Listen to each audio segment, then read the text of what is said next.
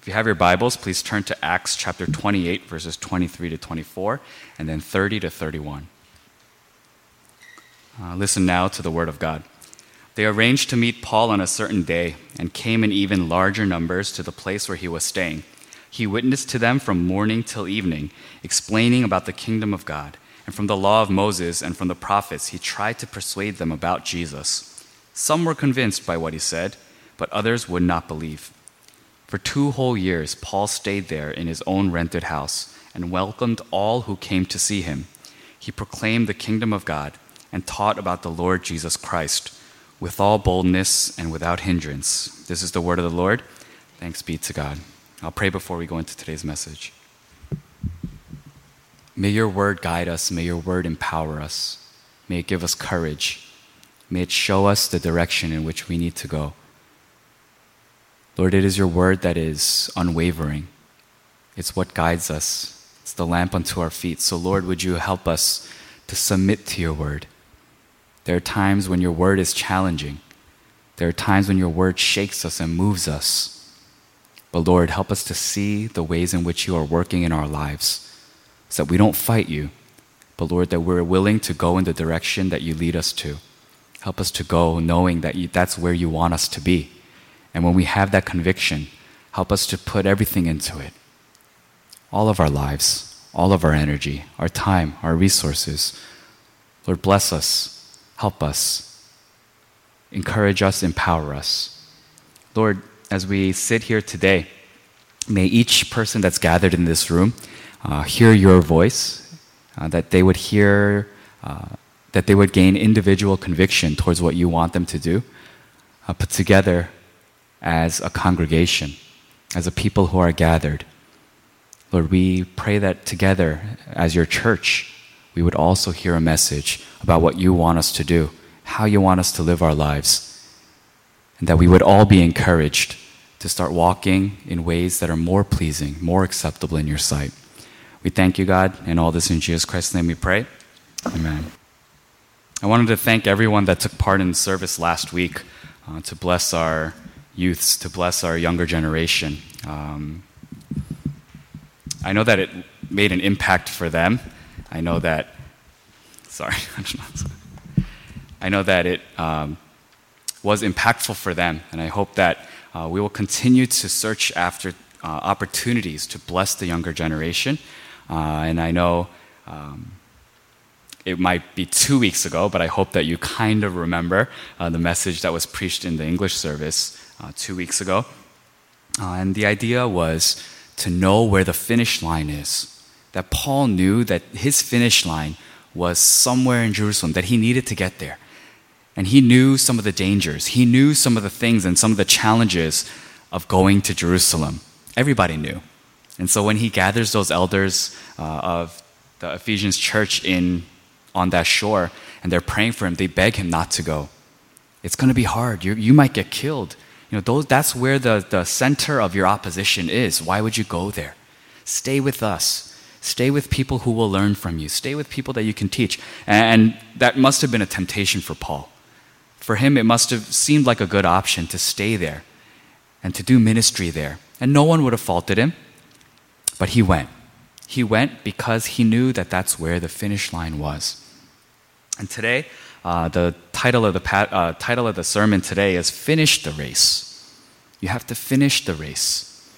It's not just enough to know where that finish line is. It's not just enough to, you know, have the conviction to head towards it.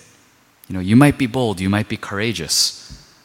But the idea is you have to finish that race. Otherwise, in, in worldly terms or in, in you know, marathon terms, you get like a DNC, like did not complete. And, and that's a very uh, damning thing on your record. If you see a DNC, you could not finish what you started. And uh, what we see in Paul's life, and what we see and from the evidence of what Scripture tells us, from each stop that he had, there were many more challenges. There were many more difficulties. But Paul finished the race. And that's the picture that we get today uh, in, from the passage that we read today. Uh, I, I had a different illustration, I had a different, different analogy, but yesterday and the day before we went camping with kids, and so I, I had to amend and kind of change the illustration for today. Uh, on Saturdays when we go camping, and this is like our camping plug, please come camping with us. Even if you don't think you like camping, join us for camping. It's a fun time, it's a good time. Everyone comes back tired. My right, I can't feel my right arm right now, but you know, I have a smile on my face. Uh, camping is a very good time, and on Saturdays for camping, our tradition is that we always go rafting. And uh, during the rafting trip, you know, everyone, every year, uh, the kids always complain that the rafting trip is too short. The adults always complain that the rafting trip is too long. Uh, but when we're in that boat together, uh, we're splashing each other, we're fighting each other, we're you know, and sometimes we're trash talking with each other, and you know, we have buckets, we have water guns, we, we splash each other with paddles. The kids jump overboard and start swimming in the river. Um, there are all kinds of good memories that occur uh, on that rafting trip. But think about a rafting trip that doesn't have a finish line. Think about a rafting trip that doesn't end. That's called a crisis. Then you're you're stranded. Your life is at risk. If you start floating down that river and there's no finish line in sight, then you have a real, real problem that you need to deal with. You have to think about water. You have to think about supplies. You have to think about the food you eat. You're getting scorched by the sun. You're getting dehydrated. Your body is breaking down. You see, in many ways, we look at that finish line and we go, oh man, crossing that finish line. For kids, they're like, oh, we don't want to finish yet. We want to go more. Let's miss the exit. But the warning that they always give us from the campsite is if you miss this exit, you have to go six more hours to the next, next point where we can pick you up. It's like, oh, nobody wants to do 10 hour trip. No one wants to do that. And though, even though the kids, they think or they try to act tough and they say that they don't want to finish there. It is a blessing when we get there and we see that little shore and we see the sign for Panderi and we pull our canoes, uh, our rafts up and we say, ah, we've made it. We've done what we set out to do. But it would be a very different experience altogether if you went on a rafting trip, but halfway down the, the river, you stopped I can't raft any longer. I can't do it anymore. So you leave your raft behind and you walk the rest of the way. Yeah, you might reach the finish line. You might get there to Panderi. You might meet the rest of the group, but there'll be something missing inside of you. You'll say, Man, I wanted to go rafting today, but today I went raft walking. That doesn't sound the same. It doesn't feel the same. You don't get that sense of achievement. You don't get that sense of, I did something, I set out to do something, and I was able to complete the task. It's the same for runners. I, am not a distance runner, I'm not a marathon runner, and I, it, maybe it's coincidence, but we have a runner in the, in the congregation today. But the idea is when you're running, you want to train to the point where you can run to the finish line. If you're a runner, that's, that takes a lot of pride. You want to pace yourself. You want to train and build up the endurance so that you're not crawling at the end of the, at the, end of the race. I'm sure it's better to crawl than to not finish, but you want to be able to run through that finish line and say, I am a runner. You don't want to say, I am a run, walker, crawler. It doesn't sound the same, it doesn't feel the same. And so the task that you had in front of you, you want to be able to complete it.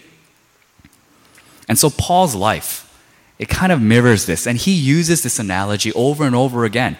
He, he makes this analogy about finishing races, about running races, because I think he identifies with that in his own life.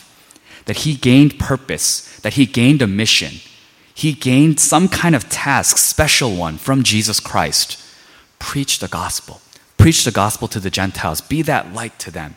Reach out to them. You know, tell them about who I am preach the kingdom message to all corners of the world, to everybody, you know, whether it's a Jew, whether it's a Gentile. And he was able to do that.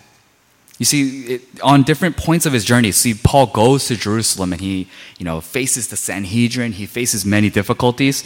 Uh, he gets jailed. Uh, there's a lot of political stuff going on. There's a lot of uh, corruption going on. But along that journey, he goes to different places. And because of his trials, because no one's really able to find him guilty, because no one wants blood on their hands, and because they don't know where the jurisdiction lies, he keeps getting escalated. His, his case keeps getting escalated higher and higher and higher. And along that point, he, he even reaches a governor. He reaches Governor Festus. He even talks to King Agrippa. He gets an audience of like royalty. He gets an audience with government officials, important people. And what you see that is consistent in Paul's life is that he's still running. He's not crawling at this point in his life. And you know, in many ways, we think, yeah, he's supposed to be doing that. That's what he should be doing. But if you were in that situation, if I were in that situation, at some point, I think I'd be crawling. At some point, I think I might walk out of the raft and I might walk the rest of the way. I might say, this is getting too crazy. This is getting too real. And maybe instead of proclaiming the gospel message, you start fighting for your life. Maybe you start just defending yourself. Maybe you start turning away. You go, I, I, I'm sorry, I won't do it again. I'm sorry, that's not really what I meant. Let me explain to you what I really, really was talking about. Maybe you're looking for a way out. But Paul doesn't do that. Paul continues to run. He's facing bigger and bigger threats. His life is on the line. He's having to go through the legal process. And, he, and, during that period, he's in jail, he's imprisoned, you know, he's sitting there. He doesn't know what's going to happen to his life. He's facing uncertainty. He's probably afraid as much as, you know, he's bold and he wants to go to the kingdom of God, he's still a human. And he's still probably wondering what his life is going, what's going to happen to his life. And yet, consistently, each time he has a forum, each time he has someone's ears, each time anyone will listen to him, he uses that opportunity to proclaim the kingdom of God, to teach about Jesus Christ. So much so that at the trial in front of King Agrippa, the king goes, Are you trying to make me a Christian? In this time? He asks Paul that question Wow, are you trying to make me a Christian with your life on the line? With maybe the final words that you're speaking. I have your life in my hands. I can, you know, I can say that you are to be executed right away. But with your last words, are you trying to make me a Christian? And who knows? Maybe it worked. Maybe it happened. We don't know. Paul seems to have think, uh, thought that uh, King Agrippa had something inside of his heart, that he believed some things. Uh, but to the point until he reaches his last breath, until he's able to finish that race completely, he doesn't give up. He doesn't walk. He doesn't get off that raft. He continues on with his message. He continues on with his mission, even though it might cost him his life. You see, that's the life that I think Paul saw in Jesus Christ. I think when he looked at Jesus Christ and he saw the, things that Jesus did, Jesus finished till the end. He didn't say, wow, wait, hold on. I can do certain things, I can face certain people, but the cross, I don't know about that finish line. Maybe at that point I'll get off the raft. No, that's not what Jesus did. Jesus, till the end, stayed faithful to the mission that, the, that his Father had put him on. Until the end, no matter what the cost, no matter what the pain, no matter what the suffering, he finished his task. He finished his race. It was only at that point when, it, when the words were spoken, it is finished. See, and Paul, perhaps thinking about Jesus' life, perhaps wanting to be like Jesus Christ, as a disciple and apostle of Jesus Christ, one who had been called and specially charged by Jesus Christ, he's able to continue and finish his race as well. What amazing words that we see in the passage today. He calls the Jewish leaders, he calls the people who want to kill him. He calls the people that, that put him in jail in the first place. He calls over all these people, the groups and the, and the, the, the existing power that placed him under this arrest. And he's calling them. And they met to hear him. And probably they came to also argue with him, to see if they could disprove him. You know, they were trying to make a name for themselves, and in some ways, they all, for some, whatever reasons, whatever different motivations they had, they all gathered to see this man, to hear this man, to argue with this man. And so Paul called them over and they would meet. And each time, each time, Paul witnessed to them. He spoke about what he heard, he spoke about what he saw, he spoke about what he experienced, he spoke about the kingdom of God, he spoke about Jesus Christ. From morning till evening. This is a man who is facing trial for his life. This is a man who's imprisoned. This is a man who endured shipwreck. He endured rejection. He endured abandonment. People were beating him to the point of death. He was in jail. And yet his purpose was so clear. His mission was not over. He didn't say, okay, I'm going to follow you to the point where my life is at risk, and then I get to do what I want, God. That's not the deal that was made. And so the image that we get of Paul in this passage is he is in trouble. He's in distress. He's living in Rome and he's under guard. He's awaiting trial. They're trying to figure out what to do with him. But he is a captive. And yet, his purpose is never so clear, more, more clear than it is as he gathers all the people together to witness to them about who Jesus is, what the kingdom of God is about. And in verse 24, you see some fruit of that. That the people who were gathered, maybe they didn't know why they were gathering. Maybe they gathered just because a crowd was there. Maybe they were there just to hurl insults and taunt Paul. We don't know why they gathered exactly. But in verse 24, we see that some were convinced. You see, till his dying breath, till the end, Paul was able to convince people of Jesus Christ. Even opponents, even enemies, even people who hated him, and even the people that hadn't met him before, but they hated the idea of him. But they gathered and they heard. And because the word has power, because the gospel message has power, some were convinced. Even if all through their lives they learned something different, something happened inside of their hearts, and they were convinced. Some people left that day believing that Jesus Christ was their Savior, that He was the Messiah. They were convinced about the kingdom of God, and they were convinced about the things that Paul was teaching about. That's an amazing life to live. That he would run a race like that, that he would go through hardships that he did, but even till the end, in verse 24, as the book of Acts is closing and is ending, it still says some were convinced, some believed, some were saved by that message. And for two whole years, Paul stayed there in his rented, I mean, they call it like a rented home, but basically he's under guard. He's captive. But he welcomed all who came to see him. And what that says and what that tells me is that there were people who came. There were people who asked him questions. There were people who came daily to ask about the kingdom of God. He proclaimed the kingdom of God and taught about the Lord Jesus Christ with all boldness and without hindrance. So I ask you again today where is your finish line? And as it stands today, do you have what it takes? Do you have the endurance to finish that race? You see, Paul was not, again, and I want to remind you, Paul was not some kind of God. He was not some kind of deity. He didn't get blessed with some kind of special godly power. He was a person. He was a human. He was like one of us. He bleeds. He's hungry. He gets tired. He gets frustrated. But he was able to finish his race. I envy Paul in that way. Sometimes when I read the book of Acts and I think about Paul, I think, man, he's going to get to go to heaven and he's going to get to stand before Jesus Christ and he's going to say, I did everything I could.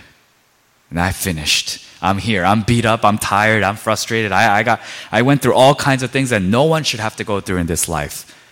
But I have nothing. I have nothing that I held back. I have nothing that I held behind. And so I can stand before you fully saying, I lived a good life. I fought the good fight. I ran the good race. That's something that we need in our churches. That's something that we need individually, that we can stand before God and say, This is the, the, the, race that you put me on. This is where my finish line is, and God, I was able to finish. I was able to go. I was able to get there. And maybe that journey, and because yesterday was rafting, maybe that journey included getting stuck on some rocks. Maybe that journey included having to walk onto the shore. Maybe that journey meant you had some cramps along the way, that you stubbed your foot on sharp rocks and hit your knee on the rocks because the, the water was too shallow. Maybe it meant that you were in a raft and you had to get beat down by the sun for a few hours. But at the end, when you reached that shore and you're still in that raft, you get to say, I finished rafting. And each of us, as we live our lives, when we reach the end, you want to get there and say, God, I finished the race. The task that you had in front of me, the things that you had me do, the, the things that you convicted my heart of, I was able to do those things. I was able to live a good life. I was able to do the right things according to your word. I was able to bless those around me by speaking the gospel message to them. I proclaimed who you are, what you've done for me to others.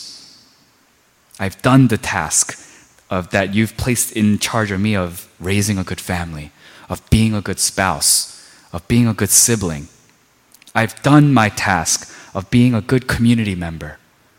I've done my task of being a youth leader, a youth teacher, a Sunday school teacher.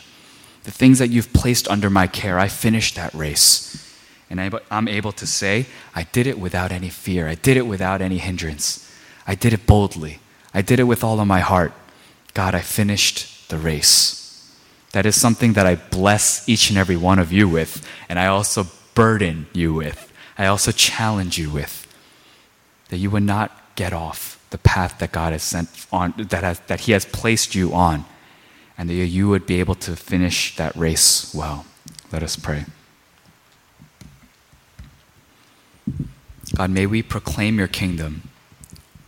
May we declare that you are Lord. May we share and spread the gospel message to all those who will hear, to all those who are gathered, until we cross that line and finish the race.